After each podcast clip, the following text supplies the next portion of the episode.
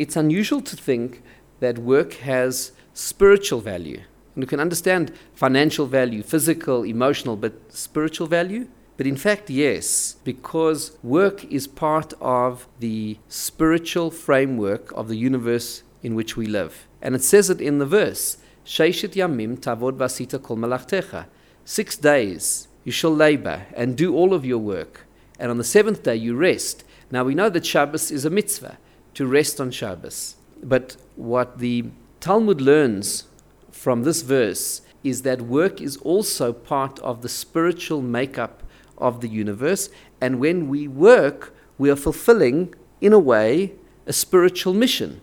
Because of the verse, it says it. It's part of the spiritual reality of this universe. There's another dimension to the spiritual experience of work, which is expressed in the very unusual word in our Mishnah, which is ehov, love the work.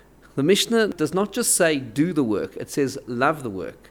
And the Maharal explains the word love connected to another statement in the Talmud which says that a great person is someone who is nene megia kapo, someone who enjoys and takes great pleasure in the work of their hands. And says the Maharal, what the Mishnah is really calling upon us to do is to take genuine pleasure from everything that we earn.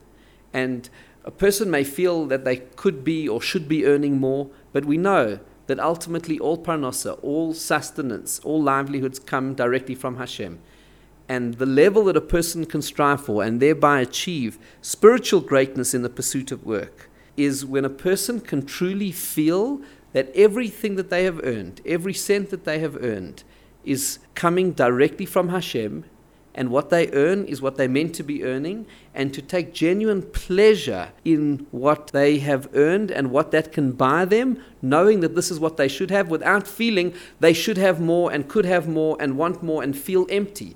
Because emptiness and a sense of lacking, says the Maharal, is the very opposite of spiritual completion.